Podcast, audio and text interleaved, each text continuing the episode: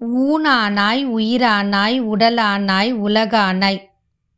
வானானாய் நிலனானாய். கடலானாய் மலையானாய். தேனார் பெண்ணை தென்பால் வெண்ணெய் நல்லூர் அருள் துறையுள் ஆனாய். உனக்கு ஆளாய் இனி அல்லேன் எனலாமே. தெய்வங்களும் சித்தர்களும் இது உங்கள் தமிழ் பாட்காஸ்ட். வணக்கம்.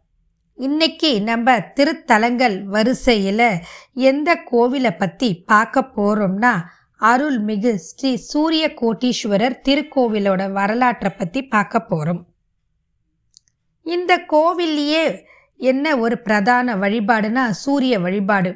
காரணம் பெயர்லேயே இருக்குது ஸ்ரீ சூரிய கோட்டீஸ்வரர் அப்படின்னு.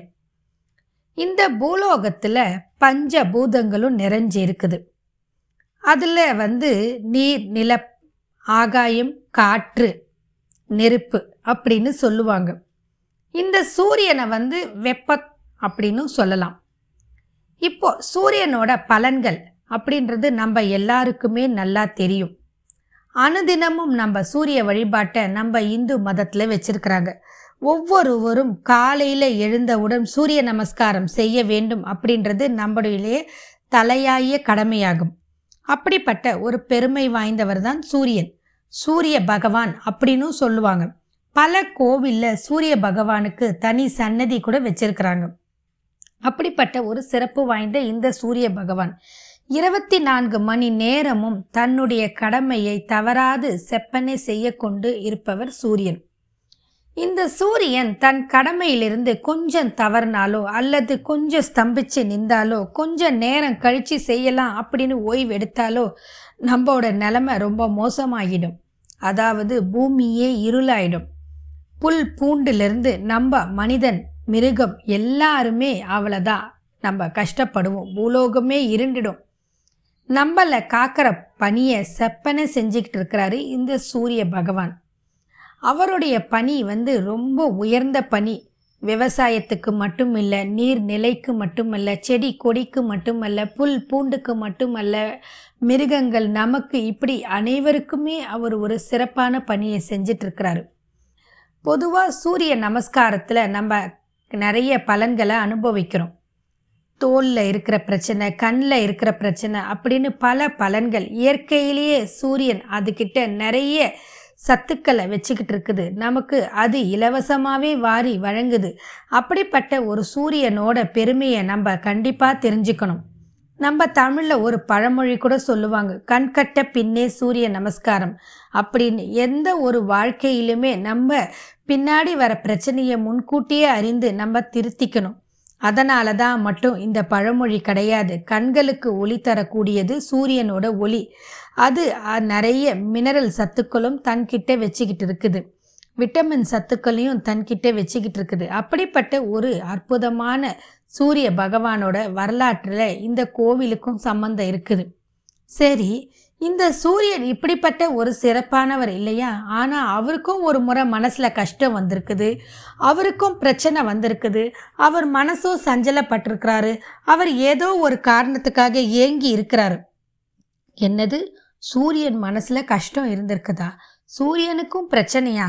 சூரியனுக்கும் ஏக்கம் இருந்ததா? அப்படின்னு நம்ம எல்லாரும் தி யோசிப்போம் இல்லையா? ஆமாம் அவருக்கும் ஏக்கமும் பிரச்சனையும் இருந்தது. உலகையெல்லாம் ஒளி வழங்கும் சூரிய பகவான். இந்த உலகத்துக்கே ஒளி தரக்கூடிய சூரிய பகவானுக்கும் ஒரு மனசில் கஷ்டம். அது என்ன கஷ்டம்னா மாலை நேரத்தில் வர பிரதோஷ வழிபாட்டை தரிசிக்க முடியலையே. அந்த நேரத்தில் நம்ம கோவிலுக்கு போய் எம்பெருமான் ஈஸ்வரனையும் அம்பாளையும் நந்தீஸ்வரனையும் வணங்க முடியலையே? ரிஷப வாகனத்தில் இருக்கிற அம்மை எப்பனை சரணடைய முடியவில்லையே அப்படின்ற ஏக்கம் அவருக்கு ரொம்ப அதிகமாக இருந்தது. இதன் காரணமாக அவர் என்ன செஞ்சார்னா அவருடைய சீடர்கிட்ட எடுத்து கூறுறாரு. அனுதினமும் செய்ய வேண்டிய பணியை விட்டுவிட்டு என்னால் எப்படி வந்து இறைவனை வணங்க முடியும்? அப்படின்னு அவர் நினைக்கிறாரு. அதன் காரணமாக அவர் தன்னோட ஏக்கத்தையும் வருத்தத்தையும் துக்கத்தையும் மன கஷ்டத்தையும் சஞ்சலத்தையும் தன் சீடரான யாக்ஜா வல்லகிய அப்படின்ற ஒரு முனிவர்கிட்ட எடுத்து உரைக்கிறாரு. சூரியனுக்கிட்ட இருந்து நிறைய வேதங்களை கற்று தேர்ந்தவர் தான் அந்த மகா முனிவர். அவர் தன்னுடைய குருவின் செயலை கேட்டு வருத்தத்தை கேட்டு மிகவும் மனம் வருந்தினார். இதற்காக அந்த மாமுனிவர் என்ன செஞ்சார்னா தான் அனுதினமும் வழிபடும் இந்த திருத்தலத்துக்கு வராரு. இந்த தலத்தின் இறைவனான ஸ்ரீ சூரிய கோட்டீஸ்வர பகவானிடம் சூரியனின் ஏக்கத்தை எடுத்து கூறினார். தன் குருவின் கவலையை போக்குமாறு பிரார்த்தனையும் செய்தார். இதோட மட்டும் அவர் நிறுத்திக்கல. இதுக்கு மேலா ஒரு சிறப்பான வேலையை செஞ்சார். அப்படி என்ன இந்த சீடர் சிறப்பான வேலையை செஞ்சார் அப்படின்னா சூரியனிடம் கற்ற வேதங்கள் அனைத்தையும் இங்கிருக்கிற இறைவனுக்கு தட்சணையாக்கி கொடுத்தார். அவர் எப்படி தட்சணையாக்கினாருன்னு பார்த்தா வேதாக்கனி யோக பாஸ்கர சக்கரம் வடிவமாக செய்து அப்படி ஒரு சிறப்பான சக்கரம் இருக்குது. எப்படி மகாமேரு சக்கரம் ஸ்ரீ சக்கரம்லாம் இருக்குதோ அதை விட ஒரு சிறப்பான சக்கரம் தான் வேதாக்கனி யோக பாஸ்கர சக்கரம்.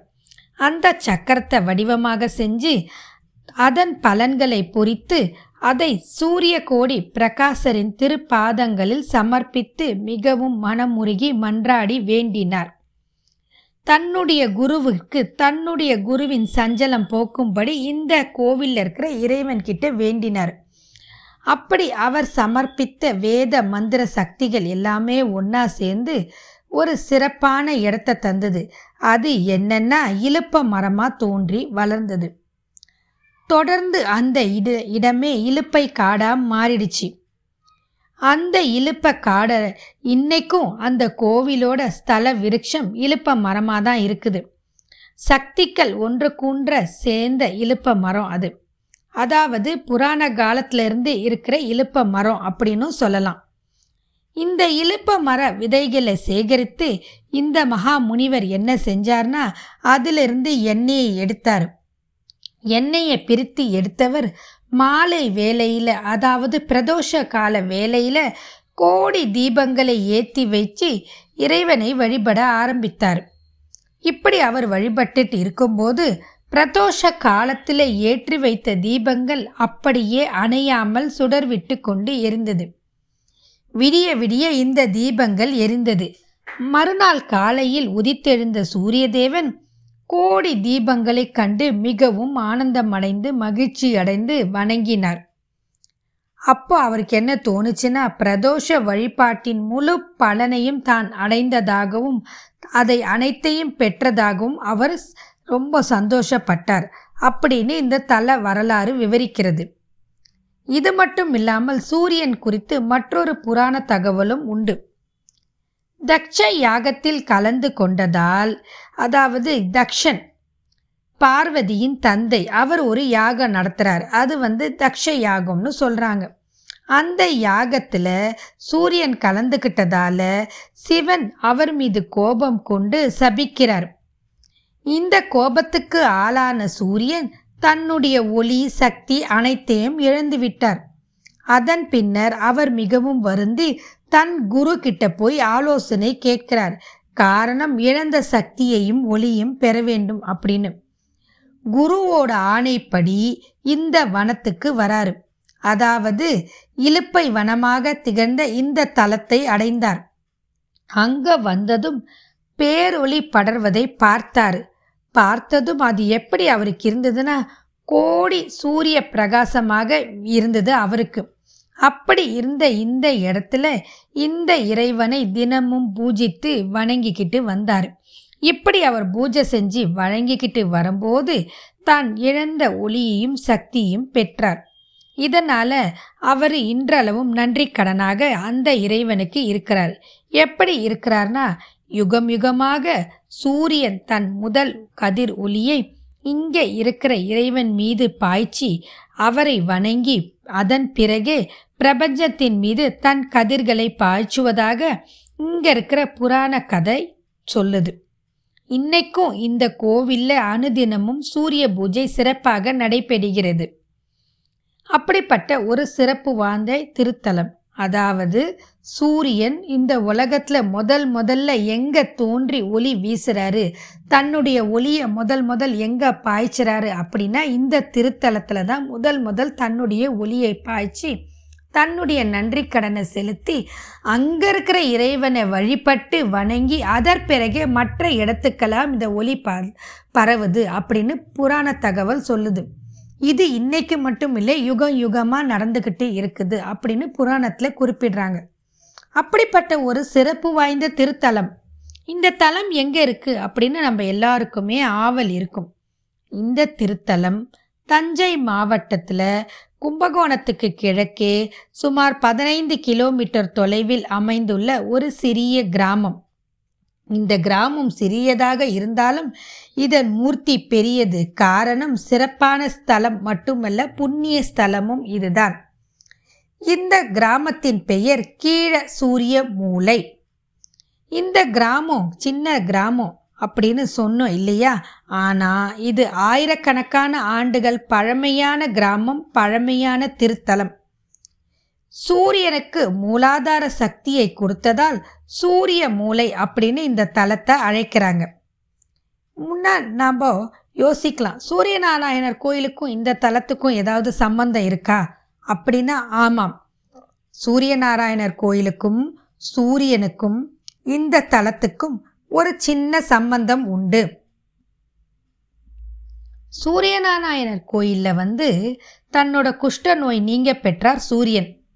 அதன் காரணமாக தான் அந்த ஊரே சூரியனார் கோயில் அப்படின்னு பெயர் பெற்றது. இப்போ சூரியனார் கோயிலில் குஷ்ட நோய் நீங்க பெற்ற இந்த சூரியன் என்ன செஞ்சார்னா அங்கிருந்து நேராக இந்த தலத்துக்கு வந்தார்.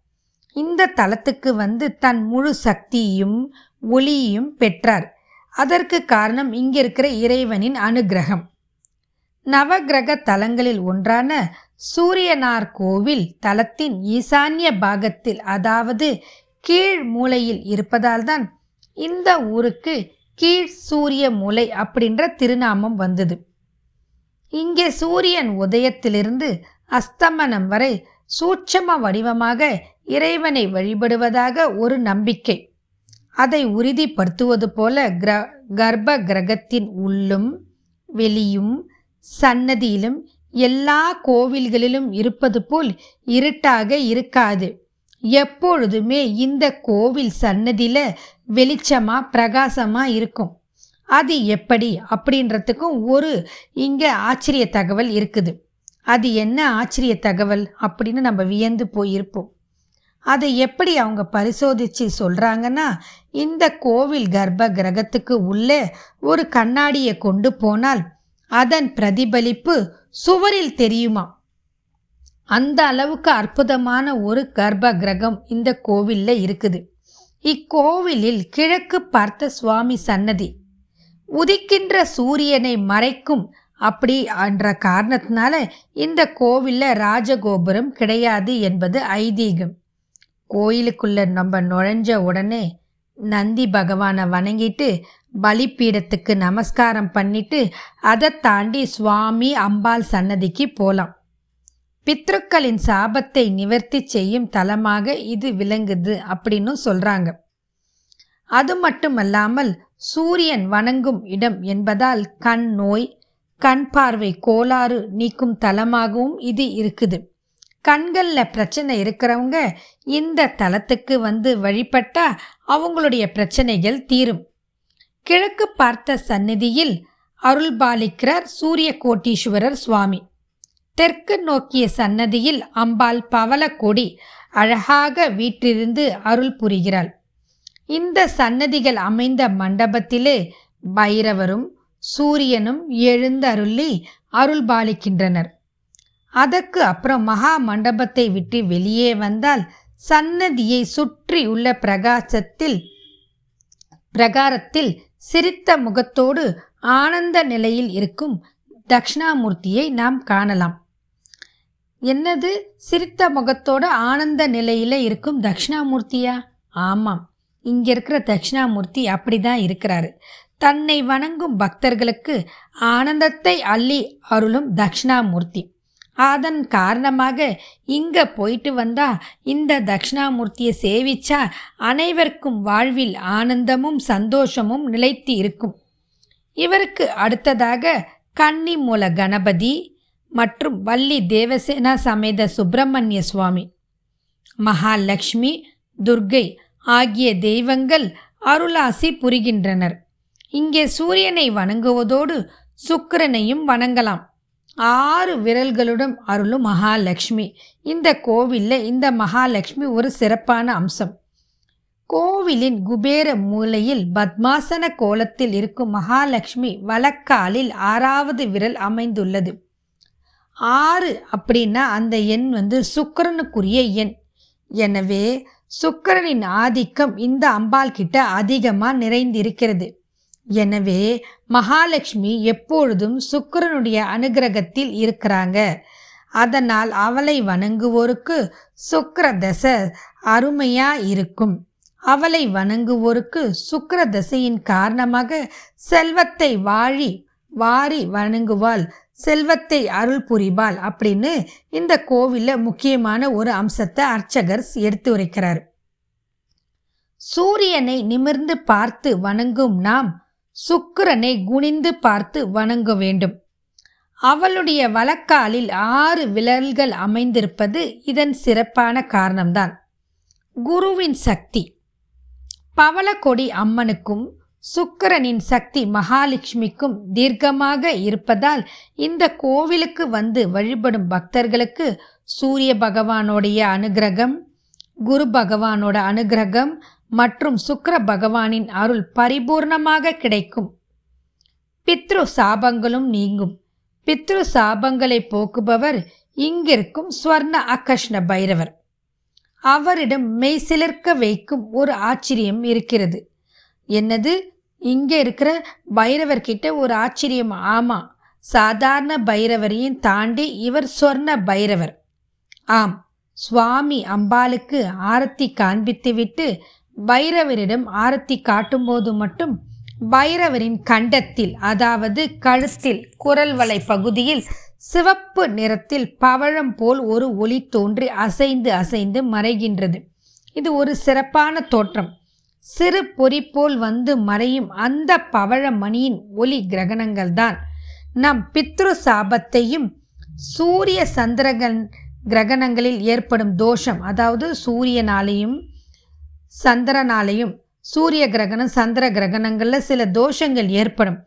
அவற்றையும் நிவர்த்தி செய்யும். மேலும் நம்முடைய பிணிகளையும் நிவர்த்தி செய்யும். அப்படிப்பட்ட ஒரு சிறப்பு வாய்ந்த திருத்தலம் இந்த திருத்தலம். வழக்காலை முன்வைத்து இருக்கும் கோலத்தில் இருக்கிறார். இங்க இருக்கிற துர்கை தேவி. வழக்கால தூக்கி முன்ன வச்சு இருக்கிற துர்கை வேற எங்கேயுமே இருக்கல அப்படின்னு சொல்றாங்க. துர்க சந்நிதியில் துர்காம்பாள் நம்மை நோக்கி எழுந்து ஓடி வருவது போல இருக்குமா? அப்படி இருக்கிற ஒரு அழகான அம்சம். பொதுவாக யாருமே நம்மளை வீட்டுக்குள்ளே நுழையும் போது என்ன சொல்லுவாங்க? வலது காலை எடுத்து வச்சு வரணும்னு சொல்லுவாங்க. அதை மாதிரி தன்னுடைய வலது காலை ஓரடி முன்வைத்து நிற்கிறாள் இங்கே இருக்கிற துர்கை. இதுக்கு என்ன காரணம்னா நமக்கோட பிரச்சனைக்கு ஓடி வந்து அருள் புரியக்கூடிய துர்கை அம்மன். எனவே இவளை வணங்கி தீபம் போட்டு குங்கும அர்ச்சனை பண்ணால் வாழ்வில் சிறப்பான பலன்களை பெற முடியும். அதோடு காலில் மெட்டியும் அணிந்திருக்கிறாள் இந்த துர்கை. பார்க்கறதுக்கே ரொம்ப அழகா இருக்கும். துர்கை வந்து ராகுவால் ஏற்படும் சோதனைகளிலிருந்து நம்மை காக்கக்கூடியவள். இங்கே ராகு காலத்தில் தீபம் ஏற்றி வணங்குவோருக்கு ஓடோடி வந்து அருள் புரிவேன் அப்படின்றத எடுத்து காட்டுறாங்க இங்கே இருக்கிற துர்கை அம்மன். அதனால தான் காலை முன்ன வைத்த கோலத்தில் நிற்கிறாள். இங்கிருக்கிற நவகிரக சன்னதியில் எல்லா கிரகங்களுமே வாகனத்தோட இருக்கிறது. ஒரு சிறப்பான காட்சி. அது மட்டும் இல்லாமல் எல்லா கிரகங்களுமே சூரியனை பார்த்தபடி இருக்கும். பொதுவாக நவ கிரகங்கள் அப்படின்னு சொல்லுவாங்க. ஒவ்வொன்றும் ஒவ்வொரு திசையில் திரும்பிக்கிட்டு இருக்கும். ஒவ்வொன்றும் ஒவ்வொரு மூலையை பார்த்துக்கிட்டு இருக்கும். நவ கிரகங்கள் ஒன்றுக்கொன்று சேராது ஒன்றுக்கொன்று பார்க்காது அப்படின்னு சொல்லுவாங்க. ஆனால் அது மற்ற கோவிலில். இந்த கோவிலில் சூரியனே பிரதானம் அப்படின்றதுனால இந்த கோவிலில் இருக்கிற கிரகங்கள் அனைத்தும் சூரியனை பார்த்தபடி இருக்கும். அது எங்கேயுமே காண முடியாத ஒரு சிறப்பான அமைப்பு. இந்த ஆலயத்துக்கு வரும் அன்பர்கள் சூரியனுக்கு ஓமமும் செய்து வழிபடுகிறார்கள். மேலும் சுவாமிக்கும் அம்பாளுக்கும் அபிஷேகம் மகாலட்சுமிக்கு ஓமம் அபிஷேகம் செய்து வஸ்திரம் சார்த்தி சங்கல்பங்களை முன்வைத்து பிரார்த்தனை செய்வதால் கண் சம்பந்தமான பிரச்சனைகள் பார்வை குறைபாடுகள் நீங்குவதாக ஐதீகம். மேலும் இங்கு ஒரு முக்கியமான சமாச்சாரம். அது என்னன்னா அன்னதானம் செய்வது. நம் முன்னோர்களுக்கு பித்ரு தோஷங்கள் ஏதாவது இருந்தா இங்க அன்னதானம் செஞ்சா முன்னோர்களின் தோஷமும் சாபமும் விளங்கும். நம்ம செஞ்ச பாவ புண்ணியத்துக்கு மட்டும் இல்லாமல் நம்ம முன்னோர்கள் செஞ்ச பாவ புண்ணியமும் இந்த ஸ்தலத்துக்கு வந்தால் விலகிடும். அதாவது நம்மளே என்ன பாவம் செஞ்சோன்னு நமக்கு தெரியாது. நம்ம முன்னோர்களும் ஏதாவது ப செஞ்ச பாவத்தின் பலன் நம்ம அனுபவிக்க கூடியாது. கூடாது. அது மட்டும் இல்லாமல் நம்ம பா முன்னோர்களும் இந்த பாவம் தெரியாமல் செஞ்ச பாவத்தை விலகணும்னா இந்த தலத்துக்கு வந்து நம்ம அன்னதானம் செஞ்சால் முன்னோர்களின் பாவமும் தோஷமும் விளங்கும். அப்படிப்பட்ட ஒரு சிறப்பு ஸ்தலம். அது மட்டும் இல்லாமல் பிரதோஷ காலத்தில் அகல் விளக்குல தீபமேற்றி ஸ்ரீ சூரிய கோட்டீஸ்வரை வணங்குவது ஒரு சிறப்பான பிரார்த்தனை. சூரிய தோஷம் உள்ளவர்கள் சூரியன் நீச்சமாக இருக்கிறவங்க இங்க இருக்கிற மூலவருக்கு இளநீர் அபிஷேகம். அதாவது சூரியன் வெப்பமானவன். இதன் காரணமாக குளிர்ந்த இளநீர் அபிஷேகம். அது மட்டும் இல்லாமல் கலப்படமில்லாத ஒரு பொருள் எதுனா அது இளநீர் தான். எனவே இந்த கலப்படமற்ற இளநீர் அபிஷேகம் செஞ்சு இங்கே இருக்கிற இறைவனை வணங்கினால் பல தோஷங்கள் நீங்குது. மேலும் இங்கே சில புராண தகவல்களும் சொல்கிறாங்க அதாவது சுக்கராச்சாரியார் இழந்த தன் கண் பார்வையை மீட்க பல கோவிலுக்கு போய் பூஜை செஞ்சிருக்கிறாரு. இறுதியில அகஸ்திய முனிவர் முன்னிலையில் இந்த தலத்துக்கு வந்து ஹிருதய மந்திர ஹோமம் செஞ்சிருக்கிறாரு. அப்படி ஹோம பூஜை செய்து சூரிய கோட்டீஸ்வரனை வழிபட்டார். அதன் பின் தான் இழந்த பார்வையும் மீண்டும் பெற்றார் சுக்கராச்சாரியர். இப்படி சுக்கரனே வந்து வழிபட்ட தலம் குருவுக்கு ஒரு சிறப்பான இடம் சூரியனுக்கு ஒரு சிறப்பான வழிபாடு மேலும் பைரவருக்கு ஒரு சிறப்பான வழிபாடு இப்படி இருக்கும்போது ராகு காலத்தில் வணங்கினா துர்கையோட அனுகிரகம் கிடைக்கும். எனவே ராகுக்கும் ஒரு சிறப்பான வழிபாடு. இப்படி பல சிறப்புகள் வாய்ந்த திருத்தலம் இது. அப்படிப்பட்ட இந்த திருத்தலத்துக்கு போய் நாமும் சூரிய கோட்டீஸ்வரர் வழிபட வேண்டும்.